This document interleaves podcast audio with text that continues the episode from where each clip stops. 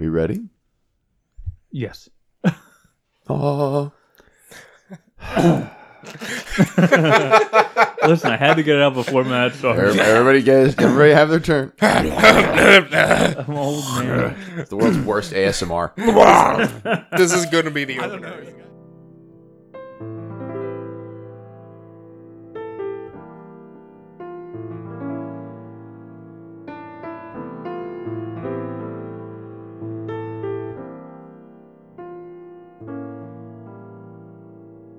Welcome to Brose. Live Moss. My name is Matt Casnell, and joining me as they always do are my bros and Rose. To my right, Mr. Rich Sweeten. Hello. To my left, Mr. Sean O'Brien. Hello. And to my far right, reporting live from across the room, Tim Hansen. Hello. How's it going, everyone? I don't know. I don't even know what voice that was. No, no, I no, give no. up. How's everybody doing? Um, I'm pretty good. Just went downstairs, had some snacks. Some between chili. episodes. My, my my lovely wife Jenna made a gluten free, veggie free chili. Veggie, it was the opposite of veggie. I'm sorry, not veggie free. Uh, vegetarian friendly. There was tons of veggies. It's like an quite excessive amount of It was veggies. just like a slab of meat. It's chili. A, bri- a brisket and tomato sauce. You know, I've made um the Kevin's chili from The Office. Babish uh, put that together, Cooking with Babish. and yeah, binging with Babish. Whatever it's called. And um, that is mostly meat. There is l- m- a can of beans in there, maybe. That sounds okay. awesome. It was good. It was delicious. Chili is delicious. There's a lot of sweets down there and some charcuterie. Ah, food, baby. Food, food, food, food, food.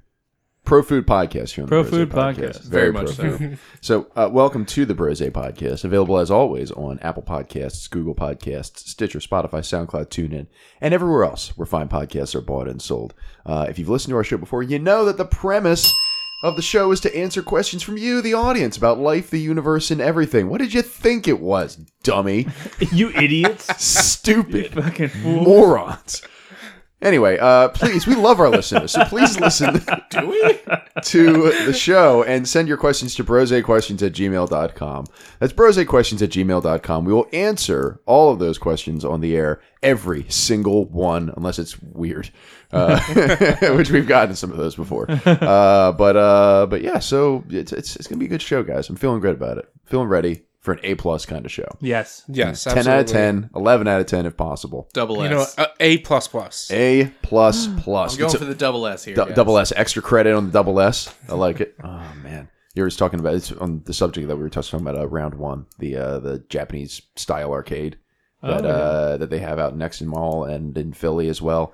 And uh, They're yeah, it's a actually of fun. there's going to be one in uh, Deptford as well soon too. Ooh, that's the kind of place like the the round one places. They like I liked video games when I was a kid too, and and they had arcades. But like if that place existed when I was fifteen, I there would be no. I that's it. Like it'd be over. I just spent all my time there. I'd have failed out of school. Like it's Yeah. it's just it's just there's too much fun stuff to do. I would have had a reason to cut school then. Yeah. It, I am. I'm a little bit sad that like the arcade culture died out. But did you Yeah. ever in Pittsburgh go to Games N' At? No, I never did. Oh, so nice. It was like you would pay like a flat fee, and they just had a bunch of retro games. You could play as many. Oh. Everything was on free play, and you just go around and hang that's out. so there's cool. there's an arcade also in the Deptford Mall. It's like the Colonial Arcade or something. Twelve dollars all day, free play. Oh, that's, awesome. beautiful. That's so fun. I love those nice kind of things. A Firefly, Rich, Rich and Tim, you know, Firefly. They had the barcade barcade. there.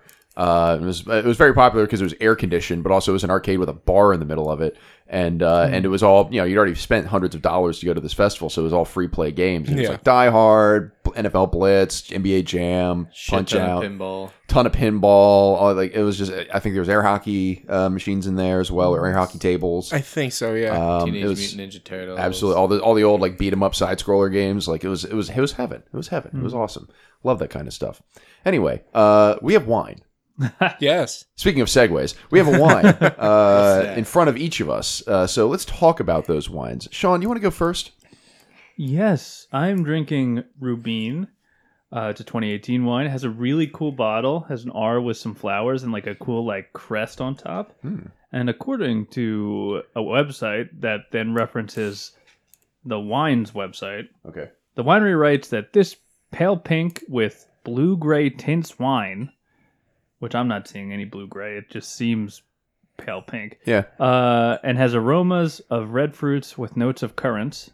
The palate is fine. Fine. it's alright. it's fine. Wait, that's from their website. Well, I, I think it's fine as in like Okay. delicate. I know. it's like, the palate's like, eh.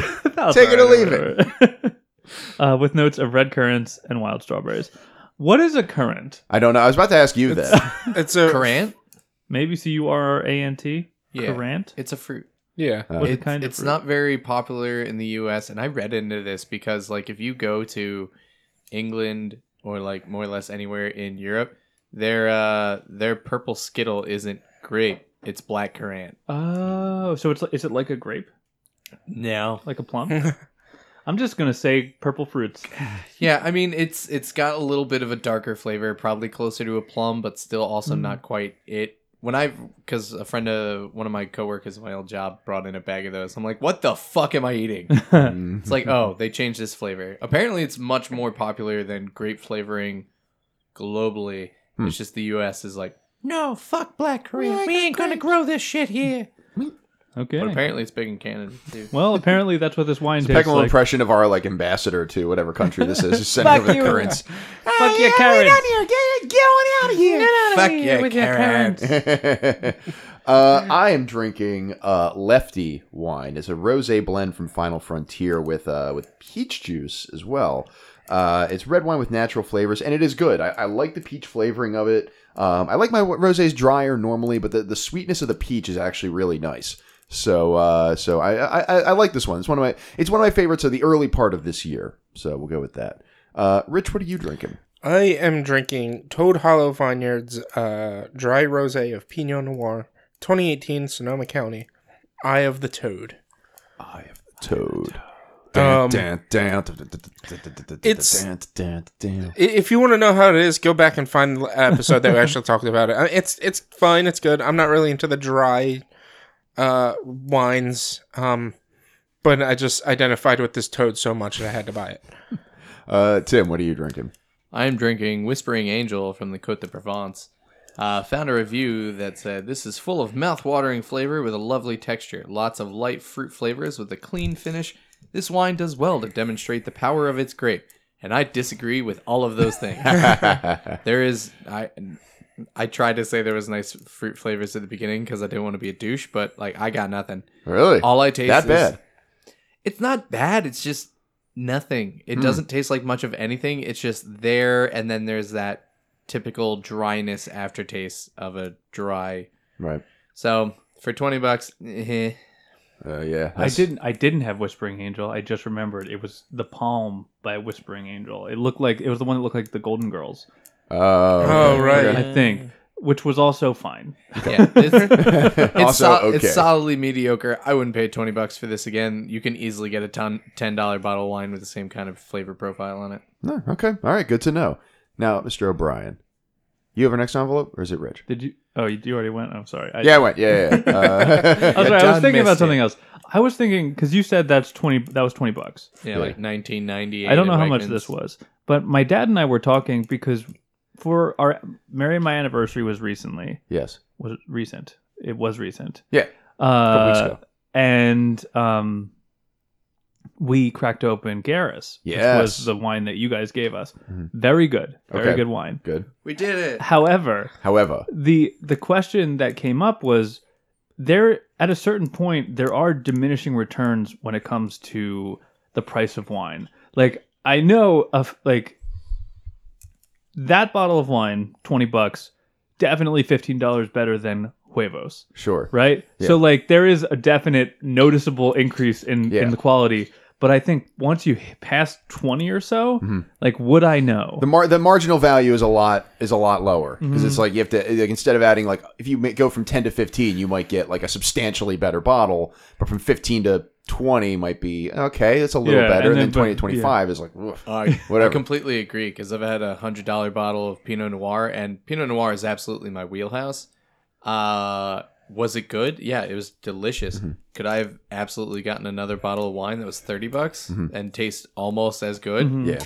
Yeah, I'm not gonna pay a hundred dollars when I can get yeah a thirty. i want to know what the like what is the Yeah. Why is that so much more expensive? Yeah. I don't Probably know. just because uh, we got a cool story and it was aged this long and doesn't actually help. We know the grapes by name. Yeah, we've Very named. We're personal. drinking Charles. yeah, we, I loved it. we named several hundred grapes Charles, and it's all in this bottle of wine. Big a big scoop of Charles. Uh, all Is that where Josh comes from? uh, so what does the envelope uh, look like, Sean? Uh, so this envelope uh, has two hearts. Says Happy Valentine's Day. It is Valentine's Day this week. sure is. Um, so happy Valentine's Day to all your our sexy listeners. Mm. Uh, Even the not sexy ones. you Like if you're out there, like you're all you're sexy in your own way as well. It's fine. and on the back there is a, a riddle Ooh. ish. What did one boat say to the other boat? Uh, what did one boat say to the other What's boat? going down? Are you up for a little romance? Ah. Da-da-da-da-da. I'm, I'm just. You guys don't need me this week. No, we're good. All right, All right. we're in it. We're in it to win it. First question All right. from Molly Craig. All right, Molly. Coming up huge. Uh, in Robert Frost's poem, "The Road Not Taken," do you view do you view I took the one less pr- traveled by, and that has made all the difference as a positive statement or a negative one? Submitted by Molly. So the line, I took the road less travel, uh, the one less traveled by, uh, is that a good thing or a bad thing that he did? that? And it made all the difference. It made all the difference. Okay. Is that positive line or negative line? Whew. Um, I would typically defer to you on this one first, Sean. Uh, but uh, I don't know. I mean, uh, it's it seems I, I think it, it seems to me more of a uh, like a positive statement That is what he's going for. because it means or it can mean that like I went I, I, I went a different way than everyone else. Mhm. I do things my own way and not everyone's way, and things are so much better Yeah. than when I went with everybody else and was was a sheep. Basically. And now the key is, I think, just in that those two lines is like that has made all the difference. He did not necessarily say things are great. No. because I did that. so I I think that, that therein lies the question. I've always interpreted that as like a positive, like individualistic, you know, do your Yeah. own thing, be your own person kind of, of statement. But um, Yeah, that's- perhaps, that's- perhaps being like the you know a black sheep or whatever is has not worked out for him. And I mean, it, you- it would stand to reason that a road less traveled would be more difficult to navigate in in, in the woods. Yes. because it wouldn't be trod by so many feet, so it's like a flat, easy to find path. But I think like I've always read it as that kind of positive. Like I'm experiencing something new, and the, even if it is a little bit more difficult, it's worth it because it's not just this cookie cutter Yeah. like I'm not seeing what everyone else is seeing. It, it's nice to kind of see the other side of things. hmm So I've always taken it as a, taken it as a positive thing, but Mhm. I, it, it, I mean, it's also it can also, I guess, be negative. What's your perspective on this one, Tim? Yeah, I uh it, it's it always comes up in AP English classes and stuff like that. So it and it's always given in that positive light, which very well could have been the original intention. But I think how you take this is very telling of your current Hmm. I mean, it's very telling of your own personal perspective. Are you looking for a bright side or are you looking for I couldn't take the path everyone else had to, Mhm. so I went this way, and uh, and it has not. It's been all the difference, but not necessarily good. I think Yeah. Sean's idea of it's less traveled, it's going to be harder to navigate. I Mhm. think that's very telling Mhm. and very true, and it could lead to significantly better circumstances. It doesn't mean it's an easy path, Mhm. And sometimes getting to a better spot is going to be harder and put you in worse spots. Yeah.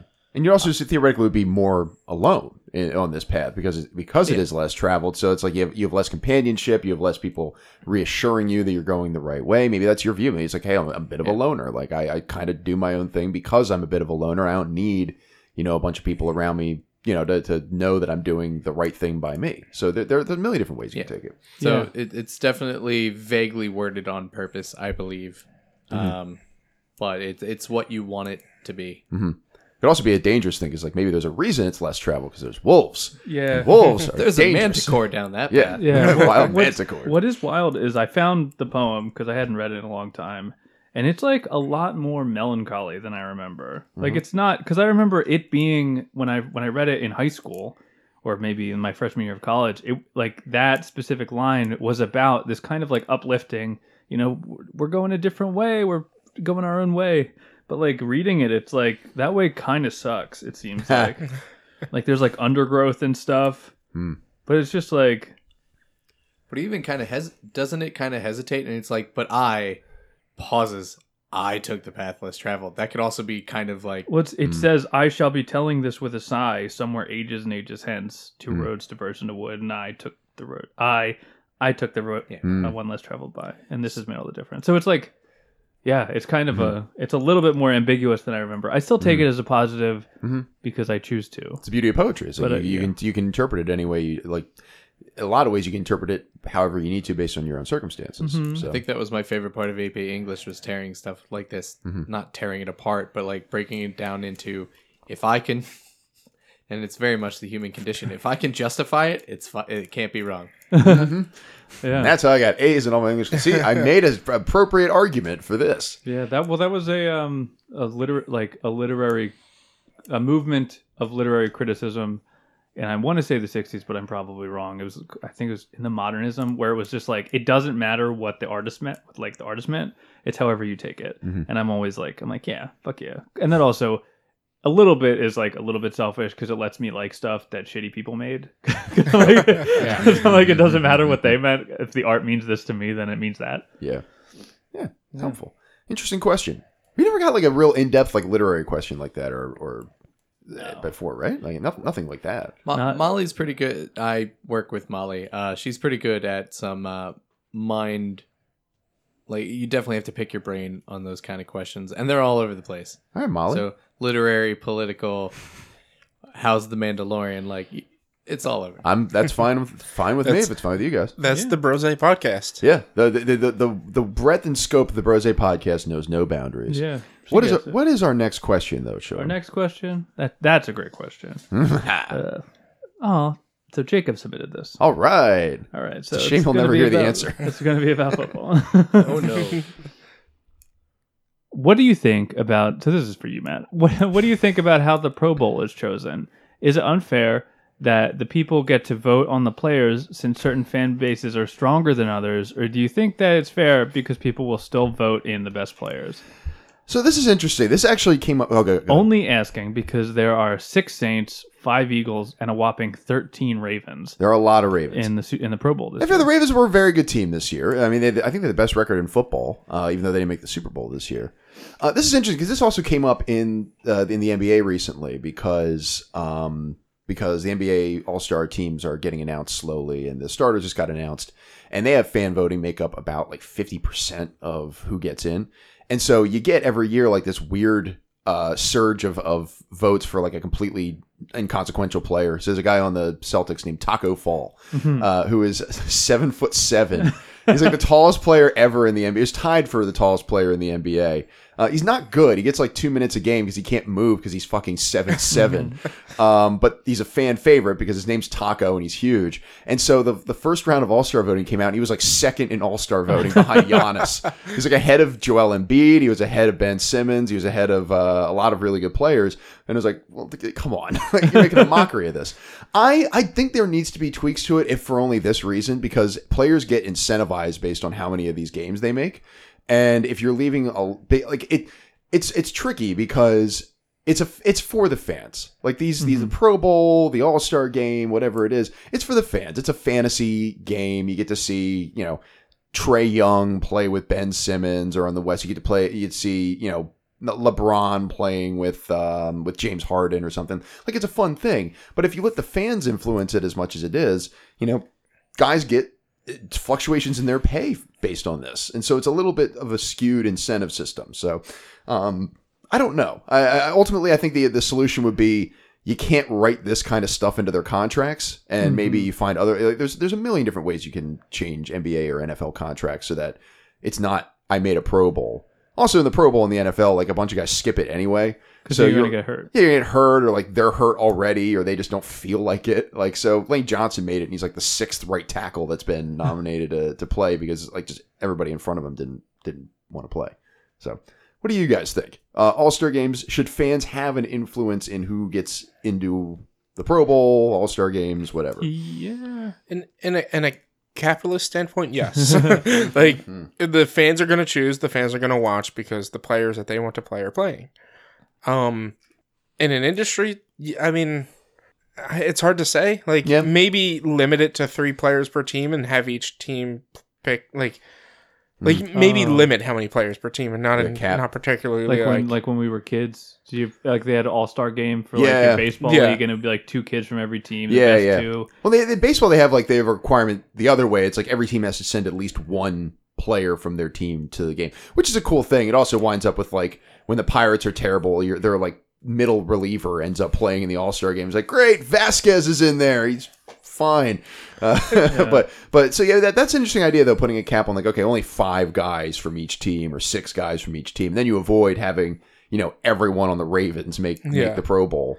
I mean, Um, it, it also like these games don't really, at least for football, doesn't make a difference what happens because yeah, it's just oh they get to say they were in a Pro Bowl, but it doesn't affect the Super Bowl or anything. Whereas No, in There's they might make a couple extra bucks off of it, like you get a prize for winning, but you know, in comparison to the rest of your contract, it's in in in MLB at least, it determines which team like who who gets home field in the World who Series, gets home field like who which is absurd.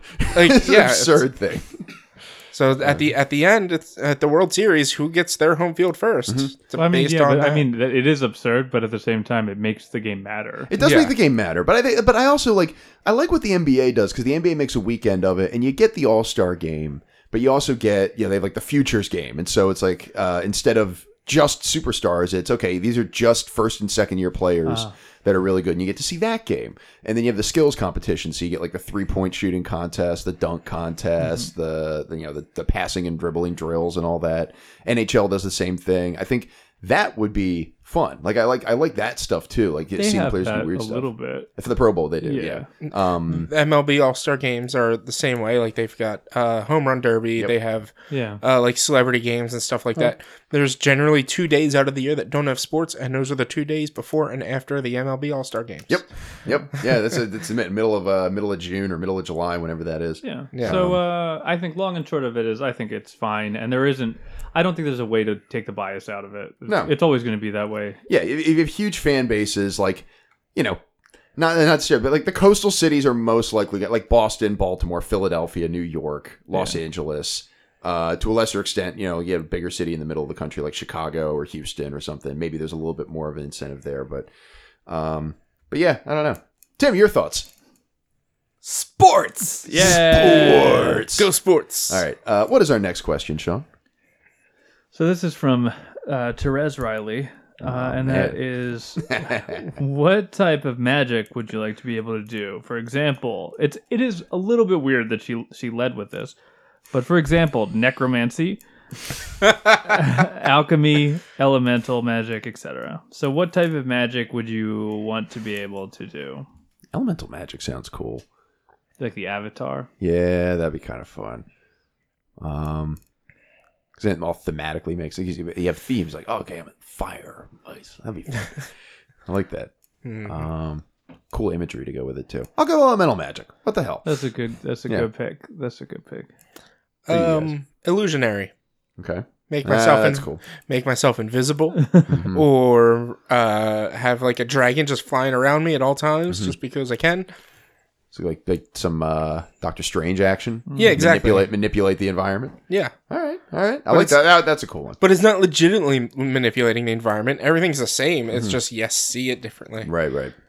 Hmm. What do you guys think? I'm gonna go with necromancy so that I can tear tear apart the American industrial military complex. Uh, Just have a bunch of dead dudes. well, yeah, well, it's like we never have to have a military again. Let's mm. stop focusing on all the ah. money and well, we don't have to worry about underpaying soldiers if mm-hmm. they're dead. Mm. Uh, and all sorts of stuff. So we can stop spending money on wars in other countries that we shouldn't be in and start putting that money into, you know, taking care of us. I like the idea of raising the dead, but like they're still zombies, so they're, like the slow classic zombies. So it's like, yeah, you can keep raising them, but like not really the most effective soldiers. like it's slowly traipsing across the desert. hey, feel no pain. I don't have a leg. Maybe I don't bring you back. You just have by, by like day three of this, and like I'm missing Oper- an arm. We're putting a rocket launcher on it. Operation Desert Storm Two is like they're just like. "Ah, here we go again, just like shit one by one, just shooting down these like slow ass zombies going across the desert. I mean, they'll be harder to kill. They're already dead. True. Don't need body armor. Sean, what would your uh, ideal uh, magic be? Uh, ooh, I'm gonna go with alchemy, Hmm. like in Full Metal Alchemist. Yes. Like So changing things into other Yeah, things. I think that would be- equivalent exchange and all be that. dope. Yeah. Yeah. I think that would be cool. Mm-hmm. And, and it's just like, and also just just to be a little bit different, because elemental magic would be cool, and necromancy would be dope. Hmm. All of them would be dope. yeah. What, what kind of magic do we need to be able to fly? Because I want illusionary and that. Ninjutsu. Is there like a flying jutsu? Oh, an elemental. You have That's air. elemental. I Oh, mean, can do elemental, air. yeah, air. You can Yeah, use. you Yeah. use the glider. And that, and that could be like all self-centered about it because like I'm using the power of nature, like really make people feel really bad. It's like this is nature's revenge. yeah, elemental. I can just grow my own crops every year and not have to go food shopping ever. That's true. That's power true. of the sun. Yeah. it's uh, my my magic would be just close up magic. With illusionary, I can make myself invisible and rob people. So just do a card tricks. it's so good at them. just close up. He palmed the card. No, it legitimately disappeared. That's all I can do though. You're really bad at it at first though, so you like go for a door handle and you pull out flowers. Like it's like no matter what you're doing, it's like flowers, flowers, flowers. I actually wanted to go through this door. I need to poop. Cookie jar flowers. Just only one trick. My I'm blood so sugar's low. I need cookies. Flowers. Ten days in, you're just like sobbing as you're about to reach in for like a bag of chips. Like you know flowers are coming out, but you can't stop it. And then you pull a rabbit instead. Shit. I did it. Flowers. Uh, close, up, close up magic. uh, what is our next question? We'll this thick guy. Okay.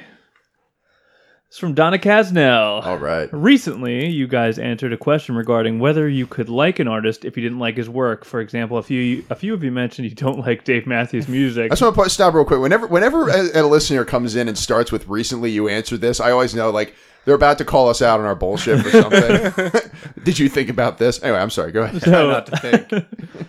For example, a few of you mentioned that you didn't like Dave Matthews' music much, but you respected him as a person. On the other side of the subject, especially in the Me Too, in quotes, era, do you find it possible to still appreciate the work of someone who you later found out was not very admirable or maybe even a contemptible person? That's I- interesting. You kind of answered this. I'm thinking of people like Michael Jackson, Garrison Keillor, Woody Allen, etc., Mm-hmm. submitted by Donna Casnell, which I mentioned earlier. yes, Aaron Weinstein. Or not Aaron Weinstein. Aaron Weinstein. Sorry. Sorry, Aaron. That's my former boss. See, that was my the bad. problem. Is his evil twin the whole time? this is Aaron. It's just Harvey with a mustache. Um, And Yeah. chin.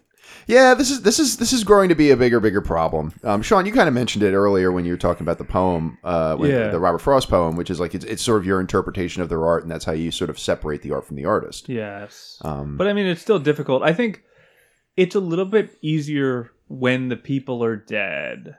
Because, like, when you're talking about, like, Michael Jackson, like, if you buying his music isn't supporting him directly anymore because he's dead. So, like, you're not financing gross stuff. Mhm. But so it's like a little bit easier after they've passed away. But, like, with uh, Max I, I'm going to say Max Weinberg, but it's not Max Weinberg. That's the drummer Weinberg. from the E Street Band. yeah, yeah, yeah. Uh, Weinstein. Weinstein. Yeah.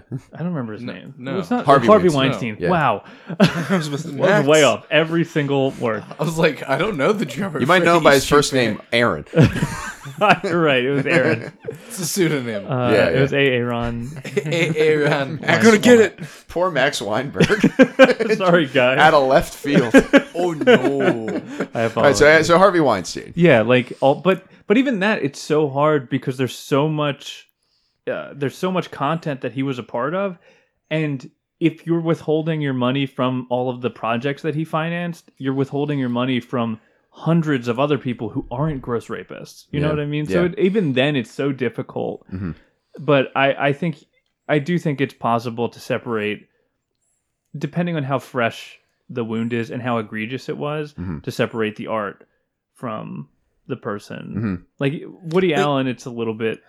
Like I think Yeah. I think you can like I could sit down and watch the Cosby show, but not sit down and watch Cosby's comedy.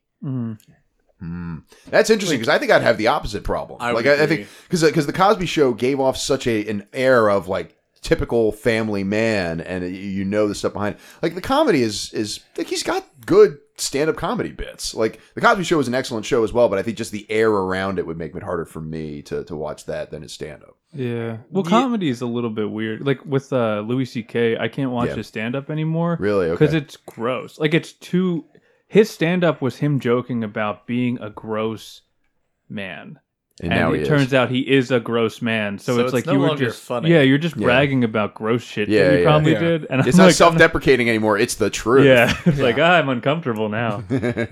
Um, Yeah, I think it's interesting. So uh, the Golden Globes were recent and uh, were held recently, and Ricky Gervais, who, uh, speaking of which, not, not exactly an ideal human being in his own right, but he he mentioned something in his speech, which was, you know, hey, uh, every one of these companies that are you know that are nominated for you know Apple, Amazon, uh, what have you, are all doing underhanded terrible things on the side as well. So like the, the tentacles are everywhere. Like you know amazon is obviously there's there's ethical questions around amazon the apple as well. You, you name a company and there's probably something reprehensible that they have either funded or or you know in terms of their work they're doing so it's becoming harder and harder to separate from everything and i think you'll go crazy if you try to be like ethically pure with every consumption choice that you Yeah. make um i don't know tim what do you think Uh, some specifically about art i guess some people suck. Uh, yeah, I mean, I'm kind of on the same page. You have, you can, but it is harder if that person is still around because you are still validating them as people to an extent. But you can't also screw over literally everyone else who is on those that um, any of those projects. Like Harvey Wein- Harvey Weinstein, do I think he's a garbage human being? Absolutely. Do I think it's highly likely that he did literally all of those things and abused his position of power? Absolutely. I definitely think that's a thing. Can I also say that because of because of that are all of the projects and movies that are technical and technical wonders, well written, phenomenal story and compelling stories do all of those now suck? No, I can't. Yeah, there's too many hands in the pot at that point. Like Mhm. there's too many, like you, like you said, there's too many people influencing that project in order to do that. Um, I, I, I don't think there's like a paint, you know, broad strokes, like you know, paint with one color kind of answer to this because it does depend on like you. One of the examples I think when we talked about the the question that my mom was referring to, um, one of the examples you brought up was brand new, yeah. and that specifically is hard because he talks like uh, the Jesse Lacey ends up talking about a lot of the stuff that he then admitted to like really doing later on, like some of the gross. Well, that's that's the Louis C.K. problem. Yeah, and it's like yeah. the, your art is is you is. When I was a kid Mhm. listening to it, it was like, oh, he's so sad and like he's he's trying so hard and he knows Mhm. he's a bad person. But like it's you know you you kind of internalize that it's a character that he's talking about, not Yeah. he himself. yeah, And then you're like, oh shit. yeah. I think it's it's always a value proposition. It's like okay, this person did a bad thing. How high is it on your on your stack ranking of bad things? And uh, you know, and when you go from there, like uh, the other example was like the, the lead singer of the you remember the band Lost Prophets. The lead singer's like a fucking pedophile and like off in jail now. Bands just Big you know, yikes. yeah, big time yikes. Because I was like, I was like pretty okay with Lost Prophets for a while, and then I read that story. I'm like, holy shit. Mhm. Uh, so yeah, that that's that's completely off the table for me at this point. Like Yeah. that's that's the end of that. I can't support a pedophile. Uh, Sorry. no, sorry, yeah, man. I'm not. I'm not helping with your legal bills, buddy. Yeah. Uh, but uh, but like if you if you you know the further you go down, I don't know. I mean, like it, it's sort of your relationship with the art. Yeah. There's also I think something to be said about the you there is some there is we need to leave space for redemption like cuz Dan Harmon Mhm. specifically did some really messed up stuff Yes. when he was the showrunner for Community. Like I think he sexually harassed one of his female writers Mhm. to like the point where it was like bad. Mhm. But he then later on did a whole speech about how bad that was and he was like I was immature. I did a really bad thing. I'm incredibly sorry for the harm that I have definitely caused this person. And it was like it was the it's the only one of the only instances of a sincere good apology. So mm-hmm. I would recommend if you want to know what a good apology looks like, mm-hmm. that's what it is. Yeah. It's taking ownership of the thing that you did wrong, promising to be better, explaining and like being very blunt about the shit mm-hmm. that you did. Yeah, another Mike, Michael Vick is another example of that. Like there, there are people like recently they, they uh the NFL announced that they were going to honor Michael Vick at the Pro Bowl this year on on you know going back to the Pro Bowl, and there was a, a massive uproar because obviously of all the the, the dog fighting charges that Michael Vick went to jail for. Uh, served his time, came out, was was apologetic, and and did a bunch of of you know. Uh, community events with the the SPCA and and I don't think he worked with PETA because PETA was like all hands off with him. But like he did, he did a lot of public stuff supporting animal adoption and animal animal rights and and everything afterwards. But you know, f- you know, still like 15 years later, almost we we still you know we he gets honored at the Pro Bowl for being a, a very good football player and people are still like we don't he doesn't deserve this honor and you know it, just because he did his time doesn't mean you know he, he's terrible and it sends a bad message remember what he did to the dogs and it's just it- like you, you, there's only a certain point where you can keep relitigating the same case over and over Yeah. again for somebody who did a really uh, an admittedly really shitty thing Yeah. but literally served his time hmm was was Yeah. apologetic and remorseful and seems to have genuinely changed their ways the way that a Dan Harmon would or a Michael Vick would Yeah, this is kind of getting into cancel culture almost. yes and, a little bit Uh, I mean, it, that that's a That's a dangerous. whole thing. That's a dangerous territory. Mhm. But you were kind of Sean. You were kind of talking about like redemption. Leave that room for redemption. Yeah. And a lot of cancel culture is you will never be able to redeem yourself. I legitimately don't care hmm and will never care, and you will always be a non-existent Yeah. human being.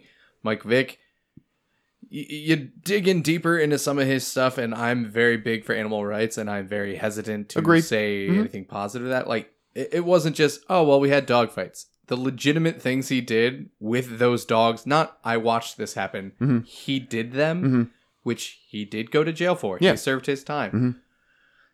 It, it's it's a very hard pill to swallow, but we Mhm. but he's done so much since he's come back out, like you were saying, Mm-hmm. yeah he, I it- horrific things like absolutely un, unacceptable terrible things like electrocuting dogs and And if he was being honored as, here's Mike Vick, he's a great guy. yeah that's a different question. No, no, yeah, But he's not winning like the, the Walter Payton for Man of the Year award. Like he's winning like you you are like an excellent football player. But we're so honoring you go. him for his football achievements, Yeah. all those. Like Yeah. I'm all for that. He Mm-hmm. did those those things. He achieved those things. Yeah. Like I think he deserves recognition. Yeah, for that th- that's the difference. Is like you know the, the the like I think it is perfectly fine if you are a child and want to look up to Michael Vick because he's an excellent football player. Okay, like Yeah. it's not my first choice, but like uh, you know, listen, if you want to look up him because he's an excellent football player, fine. Like Yeah. it is, it is what it is. He he's you know, it's not the same as like like Lawrence Taylor is one of the greatest football players of all time and was accused of of uh, was I think I think credibly accused with rape as well, and he's still regarded as one of the greatest players of all time. But we're, we're getting off a different subject with athletes. Yeah. This is specifically rated to artists. And yeah, I think and I, th- it's know. it's I think if the person has done a terrible thing and is actively uh, seeking redemption Mm-hmm. in a in a genuine way, or at least a seemingly genuine way, because obviously there are people who are going to be like, "I'm sorry for showing that dead Yeah. guy in my Sorry if you were video." upset. Yeah, like that kind of nonsense is is BS. But I think there is there's a lot to be said for the amount of compassion that we as as an audience should have Mm-hmm. for people trying to be better, because we have all made mistakes. Mm-hmm. We've all had those days. yeah. Everybody knows what I'm talking about. I, just one of those days, man. What is our next question? Chuck? it's a thorny one. That's a tough. That's a tough one. Uh, so sorry, Rich. oh boy. You're left out of this one specifically. What's your favorite It's bread? Valentine's Day, bros. Mm. For us married bros, how did we meet our wives?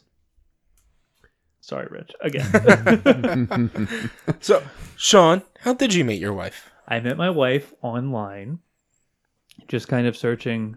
Just I and actually, it was at the end of I was at the end of my rope with that because I had met so many weirdos that I was just like, I'm done with this. It's like it's just a waste of my time.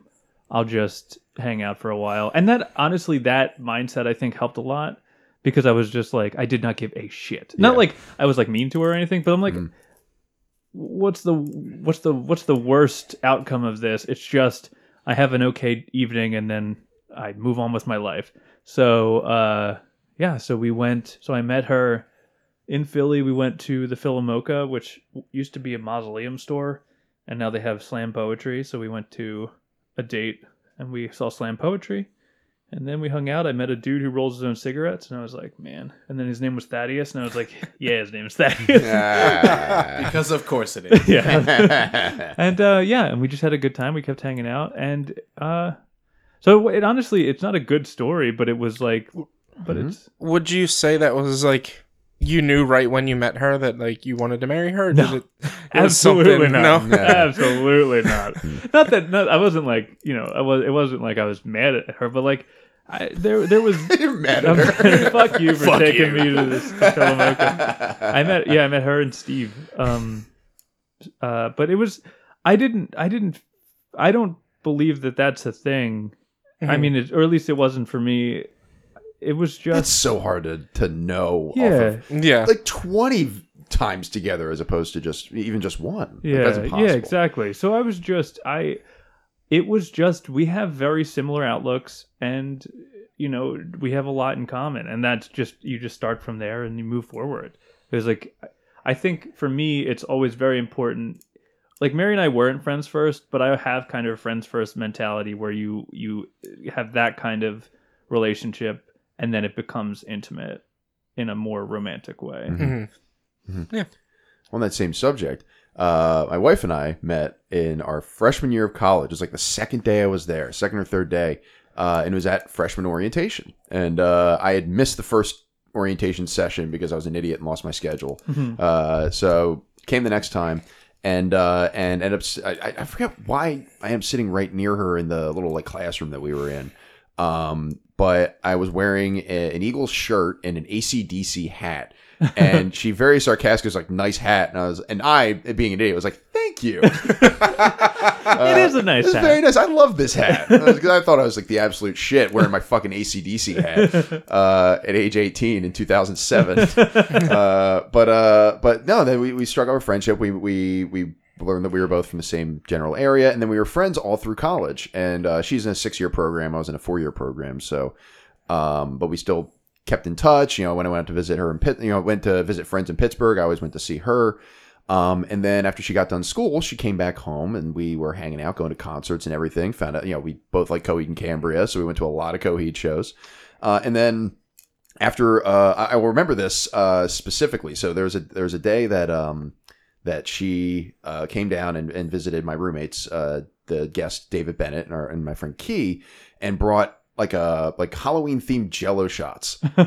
like she was excellent making Jello shots and made all these. And after she left, Bennett was like, "So she made you all these, huh?" I was like, "Yeah, for all of us." She's like, yeah, "You guys are going out later tonight?" I was like, "Yeah, like yeah."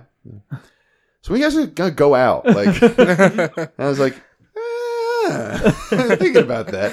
And so uh, about a month later, we uh, we had a, a day of adventures scheduled for the uh, for that day, and uh, we were going to go to uh, Xfinity Live to watch the Flyers game, and then we were going to go up to New York, Long Island, to go see her favorite band, Glassjaw, live.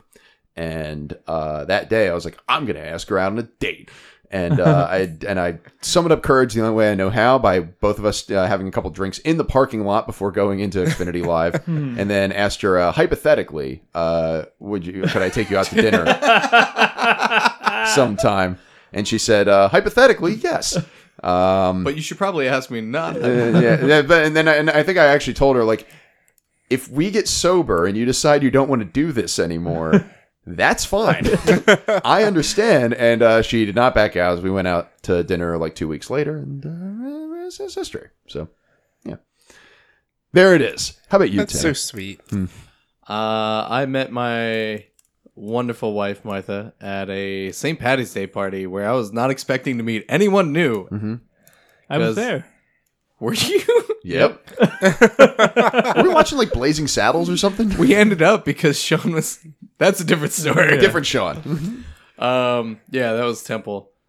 Um, but yeah, like because typically it was Matt and Vince's apartment in Westchester, and typically those parties are everyone I know and have known for at least a couple years at this point. So it's like I don't expect to meet new people.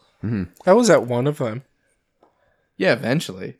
I think. Yeah. I know I was at one of them at that apartment. Rich, he didn't marry you, okay? well, I'm just saying. He could have met me. He didn't know me at the time. I mean, this beard, I might have. This beard wasn't there. Oh, Yeah. sad face.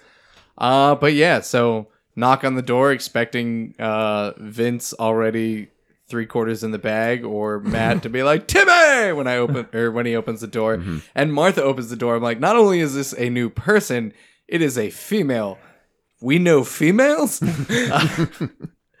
and Big, I it was a big step for our friend group. yeah, and I had bright green hair because I had a four day weekend for The St. Patty's Day. the St. Patty's Day debauchery. Mm-hmm. So I permanently dyed my hair green, which my boss did not like, and I had to dye it brown. Mm-hmm. but so it's just like, "Hi, new person. I have green hair. Who are you?" And then the, before she can really talk, Sean Temple comes over and says, "She's off limits." Wow. Wow. I'm like, She was off limits. She was off at, limits. at the time, yes. but uh, we hit it off great. It was a very, very funny night. She's very, uh, she was practically one of the guys in all the conversations, and somehow we started talking about different shapes of asses. Uh, and somebody was trying to say, uh, polygonal, like polygons, as a descriptor, Okay. which is Like poly- Lara Croft Tomb Raider? Don't, like, don't say someone, just say Vince, because you know. it was- Yeah, of course it was. It wasn't. It was Sean Temple. But but he was trying to say it, it looks like polygonal, but it- pronouncing it it's polygonal. Uh, but he said he kept saying Porygon. Porygon shaped rear end, huh? So Martha and I, uh, I Martha and I decided that we were going to be great friends and we needed to keep in touch. And I put her in my phone as Porygon. And I just never remembered that. so we're like, we're going to be great friends. We're going to hang out. And then radio silence for a month because I forgot I had her number. Didn't know who she was. yeah, I'm, I'm like looking at Martha. I'm like, no, no, Martha. I guess I didn't get her number. so whatever. Um, and then it just kind of hanging out a lot after that, and uh, yeah, It's beautiful, man. go Yeah. from there. That's the thing. Is like you establish like you've got a couple of common interests and like some some similar views on life, and it's like everything else is like you start to realize, yeah, I could even like any differences of opinion or differences in interest that you have, you realize like it's within the acceptable bounds of like I would like to do different things with you. Like I would like to expand those horizons with mm-hmm. you. And Martha also helped me get out of my own personal mm-hmm. bubble because that was also a point in time where gotten out of a long-term relationship that more or less cut me off from a lot of people. And then i personally was just like i don't want to go do things. I don't want to go see people. And it got to the point where hey martha tim said no to coming to this thing. You should text him. And then it'd be like oh look tim showed up. Nah. You You mentioned the name thing. It reminded me of a, a buddy of mine from from college, uh, who we, we, we know, but uh, but uh, there's a friend of mine from from Duquesne who was there was one afternoon, incidentally, on St. Patrick's Day weekend uh, when the parades were going on in Pittsburgh, uh, was in our house that we were living in, in the South Side, and was enjoying the pleasure of uh, two girls who I at that point I just showed up and he's like, uh, Kaz, this is you know these you know this is a couple people I met at the parade and. I was like, nice, nice to meet you. And uh, and then later, I'm in the kitchen, and he comes in. He's like, I don't remember any of their names. I don't know who either of them are, but they're here with me. And then later that night, he got a text from one of them asking him to come out to a party, and it was like he was he had her in her phone as his phone is Michelle. Quite the question mark at the end. like like I, I guess I'm gonna go to this stranger's place, and you're like, just call us if you need help, man. So. And now he's married to her. no, eh, not so much. Don't think we ever saw her again.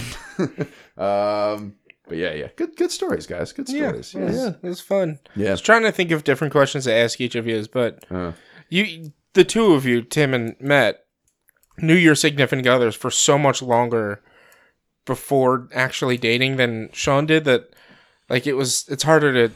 You Like- also you also knew th- both of your significant others longer before you got married. Yeah, yeah i Yeah. mean the marriage part the dating part i uh i mean there's other steps in that yeah. yeah, yeah. There's a- there's- But you- there's a- you knew there's no each straight other line. There's for- never a straight line. yeah. for six months before we started dating no right. It was more than eight that, months right? eight months before we s- were actually dating Okay. Yes. There's something else going on. But uh but yeah, like it's it's it, it, it takes all kinds. Like sometimes it's like you, you have to go on like traditional dating, like you just meet somebody randomly and you decide oh, the my only interaction with this person is I've met him a handful of times at this restaurant or at this this place of work or whatever, and I'm just gonna ask you out on a date, and that's like the first time you really get to know them. And Mm-hmm. you know, so, sometimes it works out, and sometimes you have to know the person for a long, long time, and that works out too, and you become friends first, and it's it takes all kinds. It takes all kinds, Yeah. Yeah, Yeah. that's wild that we're married. dude. It's wild. I have I don't get it. like I don't get. I was like, wow, this really worked. I can't believe this. yeah, like, yeah. It's like I think about that a lot. Like I'm like Yeah. Jesus Christ. Like I was I a baby because Yeah. my on my time hop shit'll come up that I said Yeah. like seven or eight years ago, and Yeah. I'm like, what a friggin' child. like, I'm raised, yeah, and now I'm changing babies' diapers. It's the way it goes, man. See, I I see my time hop and I'm just like, oh, I could have saved so much more money not going to the bar literally all the time. Yeah, it's it's, it's, it's you change. so Alcohol's much. expensive. yep. Bring Don't your drink. If you're going drink out, at home yeah. alone with nobody else. yeah, That's all what I time. prefer. Yeah. Just go get the four dollar bottle of huevos. Huevos. Huevos. Don't do that. don't that. do that. Why would you do that? And then you won't go out the next night either because you'll be dead. Uh, what's our next question? this one is uh, from Molly Craig. All right, Molly. My neck hurts. Hmm. I feel like it looks like I'm rolling my eyes every time I get a question, like, or I'm like "Ugh." I'm like bracing. It looks Yeah, like I'm you're looking at getting you. I'm ready. like, oh like, shit, what what is questions this? from Molly Craig. nah, this is a good question. What's Yeah. the best Nicolas Cage movie? Follow up. What is the worst? it's a tie between all of them. The no, this is not true. The worst Nicolas Cage movie is The Wicker Man. It is very bad. It's never saw The Wicker Man. So bad. It is. So if you look it up on YouTube, you can watch a, a compilation of the best scenes from it, the funniest scenes. Mhm. If you watch the actual movie, it is garbage that are surrounded by these actually good scenes. Hmm. And the best movie is The Rock. You know, I want to go with you on that one, God but damn Do it. you? gone in sixty seconds. Gone in 60 seconds. Also, like, Nicolas Cage does a lot of shit because he's made a lot of bad movies, but Yeah. uh, he has made a, like his like action movies are so entertaining. Mm-hmm. You can't. He he's in dangerous. Mhm. he's in a uh, a horror movie coming out soon. The I two can't- Ghost Rider movies. I've had two people come up to me and at, at very different points in my life and tell me that one of their favorite their favorite movie of all time was a Nicolas Cage movie, and it was different ones. uh, so I was in high school, and somebody I was working with at uh, at Swan's Pantry, uh, the Goodwill of Food in Exton, Pennsylvania, uh, new guy that that uh, we had just hired. We were just trying to get to know him better. And me and my buddy Bobby went, and it's like, so uh, Eric, what's your what's your favorite movie of all time? And without missing a beat, he's like, eh, probably National Treasure. I was like, of all time, huh? I work with a guy right now who we bust on him all Yeah. the time because his favorite actor is Nicolas Cage, Uh huh. and one of his favorite movies is National Treasure. He's like, Chad, do you not know? All time? do you not know that other actors exist? No, no. And three years later, I got somebody else working a completely different job. Uh, he was like, you know, his mid twenties at the time, and he said his favorite movie of all time was uh, The Knowing. Uh, Why? I, I don't know because he, Wild. said it thought it quote explained things pretty well, like like about it life. didn't explain shit. That's Um, so funny. uh, to answer your que- to answer the actual question, I guess it, it depends on what you specifically define as a Nicolas Cage movie. Because my first instinct is say Spider Man into the Spider Verse. Is Nicholas Nicolas Nicolas Cage as Spider That's a Noir? good pick. That I- might. He was such. I I would have to argue that a Nicolas Cage movie has to star Nicolas Cage. I would argue that Spider Noir is the star. uh, I could also go You with Kick Ass. Kick Ass as well. Ooh, Um, Kick-Ass was so good too. yeah, very good. Listen, movie. Nicolas Cage gets shit, but he made so many good movies, guys. Like legitimately not bad. made a lot of good movies and Bangkok Dangerous. He's got, And The Wicker Man. next was not and The great Weatherman. either. Yeah, next was pretty bad too. Oh, The Weatherman. I forgot about that The one. Weatherman's a good movie. Eh. I don't remember. It's a that. little It's- boring. You ever Yeah, see but it's- Matchstick Men? That's a great. That movie. was a phenomenal movie. It movie. was him, Edward Norton, and some girl. Whose Some girl, name yeah. I forget, but is probably famous now. Probably. And you guys said next wasn't terrible. It wasn't. Yes, it was. No, it, wasn't. so It was bad. so dumb. Didn't see No, it. because none of the You're not movie listening happened. to How me, could it be Sean. so bad? Half the movie didn't happen. How could it be bad? Which bad? means there are no stakes. the stakes are not exist. There, nothing is happening. It's just somebody thinking about something for 45 minutes. If I was a director, I'd, but I'd be like M. Night Shyamalan, but my twist would every single movie would just end with "It was all a dream." just every single time, you know it's coming for like three hours. Like, oh, it's a dream, and then like everything's just fine again. Like that. That's my twist. Uh, I'm still sticking with Spider Verse because fuck you, Rich. No. uh, what is what's uh, what do you guys think? Best, I'd probably say Matchstick Men. Okay. Uh, worst, probably next. sorry, sorry, Rich. No, it's fine. Or fine. Bangkok Dangerous. Those are not great by any means. Uh, like I said, I'd have to say Best is gone in sixty seconds. It's the poor man's Fast and Furious. Um, and and worst is uh, there aren't any. What? There aren't any. Oh, there aren't any. Okay. That's untrue. I'm starting. I'm gonna start calling you Chad from now on. What about uh, Ghost Rider? Ugh, Con Air. Con Air, dude, I forgot about Con Air. Ghost Rider. The second Ghost Rider was. He not was in great. Face They Off, made right? two of those. Face Off was good. Face Off was fine. Like uh, Face Off was a good See, movie. Nick Cage, good movies. I want his face off. if if you make that many movies, you're gonna have a couple that are good, but you're gonna have a lot of that are bad. yeah. he's It's like got the a old college very- humor uh, sketch about Nicolas Cage's agent, and he just won't, Oh, I- we won't turn down a single proposition. Yeah. Nobody wants to see an all-way rendition of the color purple. Say yes to Sucks for everything. them. Nicolas Cage was Nicolas Cage was in Adaptation, which is a Oh, phenomenal yeah. Uh-huh. movie about Charlie Kaufman. Like he's I Nicolas Cage. Oh, it's The Family Man was what I was thinking, not The Weatherman. The Family Okay, Man. all right, That's a yeah. good movie. Weatherman's boring. Okay, okay. Yeah. I, I I'm never saw sorry. Weatherman Uh, but yeah, he's in a lot of really shitty movies like Season of the Witch, because he's just in everything. He just accepts every movie. uh, on Now. I've Drive seen- Angry, Now I have season of the witch stuck in my head, and I'm so mad. The Sorcerer's Apprentice. That was not great. Yeah, he's in a lot of very bad movies, but he's also in a lot of. Uh, th- let me rephrase that. He's also in an amount of much less. There's also like incredibly good movies An that amount he's in. greater than one. yeah, non-zero number Less of movies. than a lot. Yeah, I'm gonna stick with the Rock, Con Air, close second. Uh, Let's move on. Then. Next What's the next few. question? Rock is such You know a good what ti- movie. do you know what time it is? Is it? Is it time? Is Yeah, it tea that time? It's Roadshow time! Open addendum one and describe the photo to the listeners. Each bro needs to determine one, what they think the name of the object is, two, its use, and three, an appraisal value. Ring Tim, it you up. got the I envelope. get to see this in person. Just make Tim do everything this time because he what doesn't get to do the it fuck is this? All right, so what are we looking at, Tim? Um, it looks like a couple of like plaster plates looks of like some, sort. It looks or... like some shit that's hanging in somebody's beach house. Yeah, so like maybe like like, two- gems or shells of some sort. It looks like two octagonal plates or like placards of some kind. Yeah. As It's, if it's the key to open the Book of the Dead for the moment. yeah. oh, there we go. it, look- they could be like stained glass in a church or But, something. it, but Like, it looks like it could be made of like some shitty pebbles or shells that somebody found on the beach. Like, I don't feel like this is worth anything, and I'm probably gonna be wrong Hmm. because it's like so and so's great father's mother's uncle uh made this phenomenal piece. so. It, you- what do you think its function is? Are they, Its like, function is art. It's just, like, or hanging art? coasters. They're either Okay. coasters or they're art. hard to tell how big they are from that. Can Yeah, you, can there's you no tell us sense one? of scale. No. All right. Yeah, they could be any size, really. They, Yeah. It's like a mosaic with, it looks like pebbles. Yeah. Like I think, I think. Tim's on the right track with it being like a beach theme. I give fifty bucks. Fifty.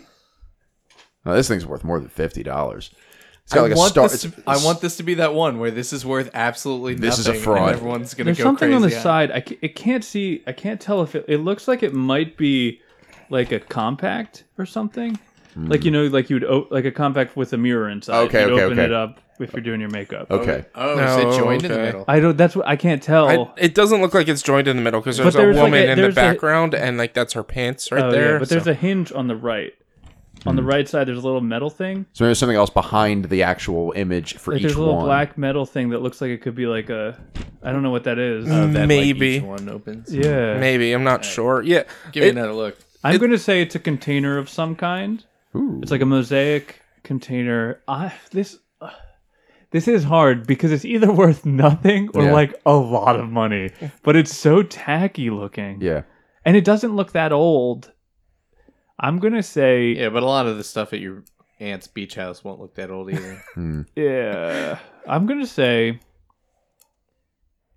I don't fucking know. It's a compact uh and it's or it's like some sort of container from I'm going to say like the 1800s and it's worth $7,300 So mad. exactly. He's so salty about this. So uh, sorry. can I get a look at that, Tim? Another Um, yeah, I'm sticking with my fifty dollars and it being some sort of like beach house art. Like I see that thing on the right of the one on the right that you're talking about, but Mm-hmm. it it doesn't look like there's enough depth Yeah, it's, for it to be look- much of a compact. It, it looks like a. or it's a very big compact. Yeah. and I'm very confused. That's why I just I changed it to just container because it could also just be like a table, but it's it's it looks very big, but like a plaque that you'd stick up on the wall. So Yeah. it doesn't look Yeah. like there's any depth to it. the the scale I'm thinking, I no longer think it's a coaster. I think it's just some sort of art. Is like the I don't know, Matt, the cube behind your head. How Yeah. What what do you think the dimensions are? That Oh, I don't know. That's I- like twelve by twelve. Yeah. fifteen. Yeah, So fifteen Yeah. inch diameter. Forearm. That's about right. see Yeah. Um, I'm gonna say, I was gonna say jewelry box, but I, I also think that that yeah, like Tim was saying, there's not enough depth in that picture to say like, okay, there's another thing underneath it. Um, I will also say wall art, but I think it's worth uh, four thousand dollars, and it's made of pebbles. Yeah, that's the thing that's throwing me because it just looks so tacky. Yeah, and the only thing that could make it worth money is if somebody famous did it. right, right. Yeah, like I think it's some sort of like nice rocked gemstone. Not really gemstone, but like nice rocks, fancy looking. Um, it, I think might just be the lids to something and not everything else to it. I'm not going to say a price because I accidentally saw the price when I was opening up the answer key. so I'm not going to say a price because Okay. I know what the price is. Okay, All right. that's that's fair. All right, I just appreciate Just tell me. your Just honesty. tell me I'm right, Rich. No, we have a player's uh, script. If All right. you want to be Guest, Oh, this is gonna be great. I would love to be the quest. Pick back my Hold on, let me pour another drink for this one. Hold on. another episode of the uh, the Antiques Roadshow players I right get here. to, we get to sit back and watch it happen. Yeah. I'm gonna pot on some music underneath this one. It's gonna be great. oh boy. Oh, please don't! I'll throw this. I'll throw this bottle at you. I'll rip that goddamn paper look, the right out guest your has hands. about this much and then a single line, so it's not a lot. These. I can't do it now. I'm laughing too much. These are a pair of shell pictures that my great grandmother had in her house. We were always told that these were sailors' valentines, and my great grandmother had a real affinity for shell and shell pictures. She used to make her own art out of shells. And so I just think that it was something that she liked, and it was a, and it was a really kind of good fit for what she enjoyed. I wonder if her name was Sally. Um, the appraiser says, sailors, Valentines is how they're generally referred to in antiques business. Originally, they were thought to be made by sailors themselves with found objects. There's no way sailors had the, the kind of time to find all of these shells and do that. These were made almost certainly in Barbados. We know that because sailors would go to Barbados as a waypoint during the sugar and rum trades in the mid 19th century. And in the late 19th century, after these got brought back, people would bring them to get fixed. Shells had come out, hinges had come loose, and a lot of a lot like what's happened here, and there were scrapes of Barbados newspapers found on the back. Turns out these were there, there was a cottage industry in Barbados that made these exclusively for sailors to purchase and bring back as mementos of their trip through the Caribbean. All of these shells are found in Barbados. These are probably made 1850, 1860. At auction, we could estimate them to bring between three to five thousand dollars. That's the name bullshit. of the game, baby. Yes, that's so much. Kick Oh Satan. wow! oh wow! Wow, that's incredible. Casnell from way downtown. for the That is $4,000 bet. horseshit. Wow. That that is wild to me because it's not even made by a It's famous person. It's just somebody in Barbados. Yeah, Somebody in Barbados was making some of these things. They don't matter. We don't know who they are, and they made it from shit they found on the beach. Yeah. But because it's like 200 years old, bam, three grand. Kobe. That's so fucking stupid. That's That's why I hate antiques. That's why I hate old, old, things. old shit. It can go to hell. It can go to heck. Matt, congratulations, Boom. big right. time. All right. Uh, we got one more. I just I love the final. idea that they were supposed to have been made by the sailors as Valentine's gifts, And they just, but bought they were just like, nah, fuck it, I'm buying it. No, it's mine now. Look Yeah. what I made you. Selfish. All right. if anything, that should diminish the value because it's all forgery. Uh, It's all lies. yeah. yeah, that's wild. We just Yeah. we just bought some shit in Barbados. Now it's worth three thousand dollars. Yep. I mean, I Free hope, market, baby. Yeah, I hope the marimba I bought in the Dominican Republic is worth three thousand dollars. sure. Yeah. Just wait 200 years Wait and for we'll that find out. Cancun bottle opener to be banked. yeah, that dick-shaped uh, can bottle opener I have. It's a little bit phallic, but it was made in Cancun, Yeah. so Boom. it's sixty five hundred dollars. Uh, okay, so this one, our final question, submitted by Donna Kesno. Uh huh. Nowadays, there are so many ways to communicate with friends slash family slash colleagues, i.e., texting, Facebook Messenger, email, Twitter private messages, WhatsApp, regular phone calls, etc. Thanks for all You're, the miss- con- you're missing a few. all the context. there's also there's also We mentioned Instagram messages. still you do you can still do uh, telegraphs, still have pigeons. My supervisor smoke asked me for smoke signals. signals the other day. Like, I'll just burn the plant down. It'll be great. I can shout at you. I can poke you in the shoulder, As and it's the end of the question. that's it. Just you can just communicate a Guys, lot of what's ways. up? What's up with that? I prefer smoke signals. All right, sorry. What's Uh, so there's a lot of ways to communicate. All those ways to communicate. Sometimes your mom finds it irritating that she has to check so many different places to make sure that she hasn't missed something. Uh, and she asks, "What is your preferred method of communicating? That is, which method are you most likely to use and respond to people using?" All right, so I'm I'm horrific about responding to messages in general, and it's it's Yes. yeah, it's mostly because like I, I look at a message and I sort of want a moment to like I want to acknowledge I, okay I've seen it. I know that somebody sent me this. But unless it's like strictly logistical I sort of want a moment to think about it and then invariably I forget. So uh, it will be hours until I end up responding to something. Uh, so the answer is there's no real good way to get in touch with me.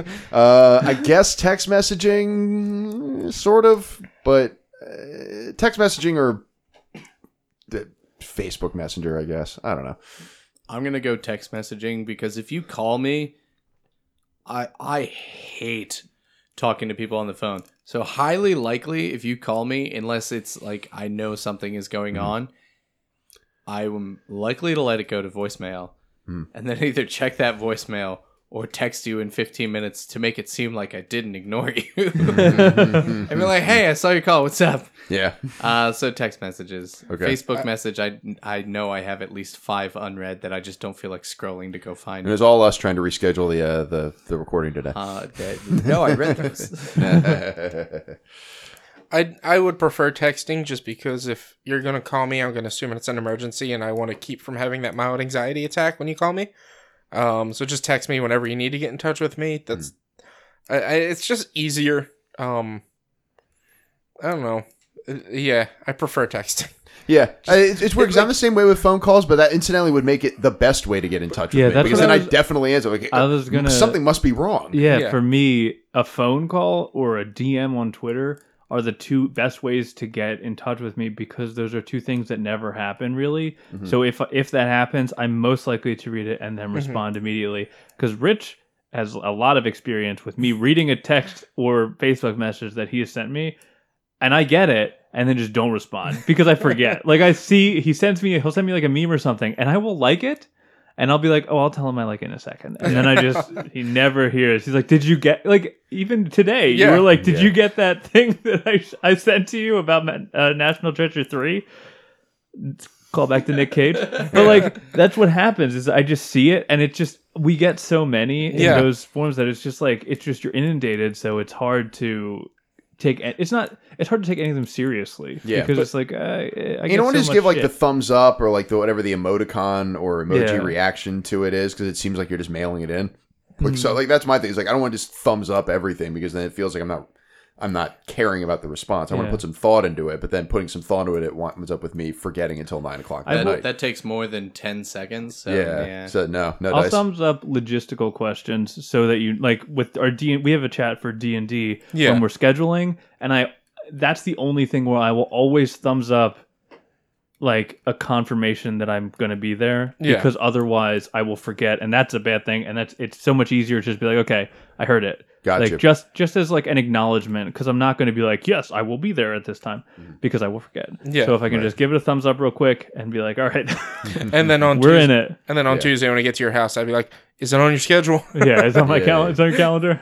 Yeah. and I'll say no, and Mary will get mad at me.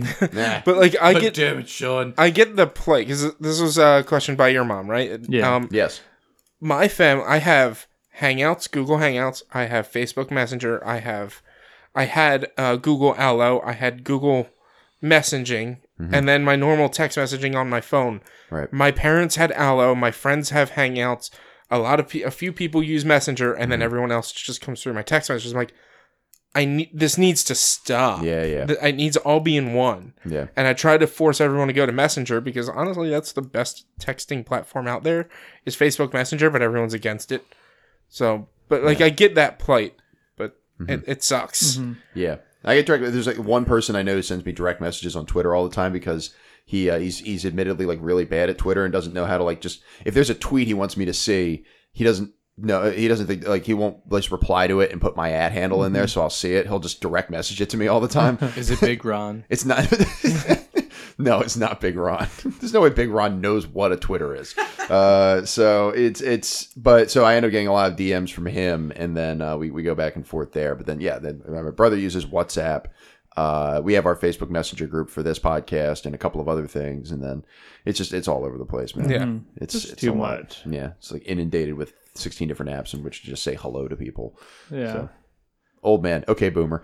Uh, so uh, those are all the questions that we have. Those right? are all the questions that we have. You have a take, Sean. I do, but does anyone else have a take for this session? No, Nah. no. Okay, so I'm going to save my take because it is the Valentine's Day episode. I'm sorry again, Rich.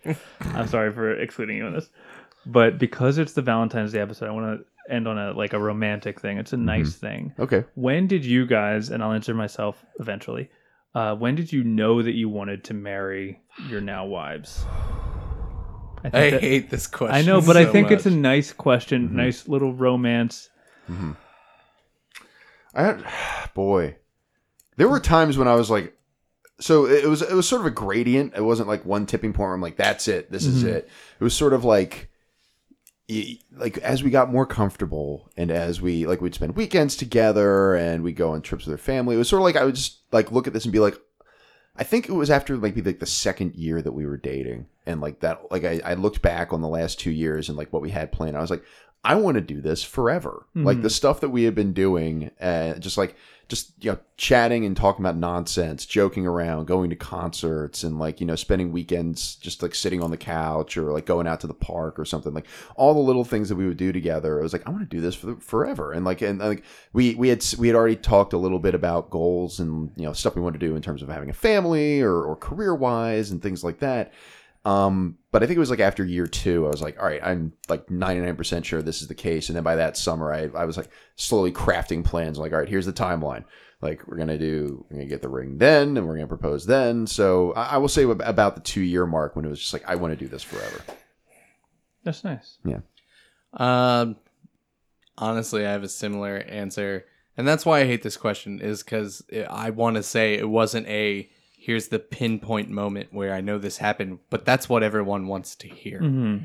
Uh, it was very much a over time and just getting to, and then you realize it's like, oh, I've been sitting at this point, and I just didn't realize it. Mm-hmm. So, um, yeah, realizing that I, m- my biggest thing with anybody, let alone romantic partnership, is whether I feel like I have to put on some sort of act, uh, or let somebody behind the curtain or something like that, and uh, f- finally realizing that like, oh, I'm legitimately comfortable, and I have not felt like I have to put on any kind of pretense or anything Yes. of that nature.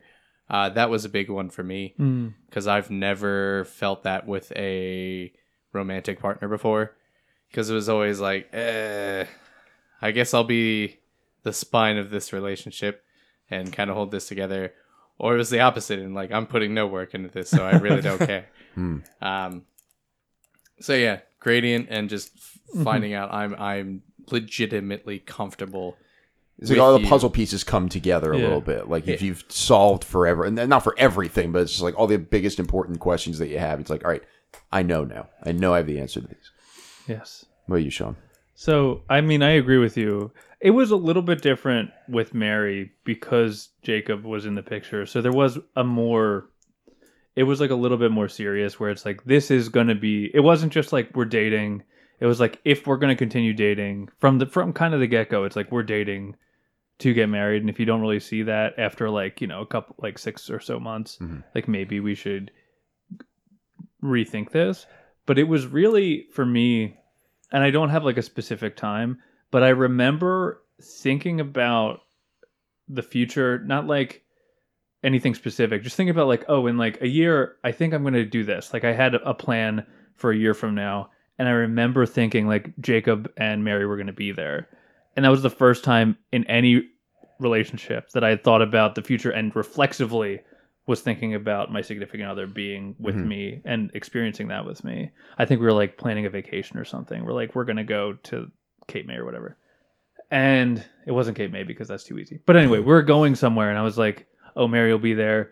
And it was the, f- and I remember, I remember it hitting me and being like, oh, I didn't even have to like backtrack and be like, Mary will be there. It was Mhm. just like, Mary's gonna be there. Yeah. And so that was the point where I was like, okay, that's what I want then. Like I'm not even thinking about it, and that's what I want. So it was like that, and that was very affirming for me. Mhm. But it wasn't a specific date. I think people who say like, and that's when I knew are fucking liars. Like, always when they're on a lake. Yeah, no, those other people are like- just good storytellers. They're Yeah, yeah, yeah. Like when someone says love at first sight, it's like, no, lust at first sight, maybe. Mm-hmm. I'll give you that. at, at In, best. infatuation because it's like, oh, you're fun. Mhm. But like love at first sight, no, that's not what that is. Yeah. And Yeah. it can develop and you can try to call it back to that, but you're Mm-hmm. full of it. Love, man. Love, it's dope. Love. It's Love. dope. What's love got to do with it? Got to do with it.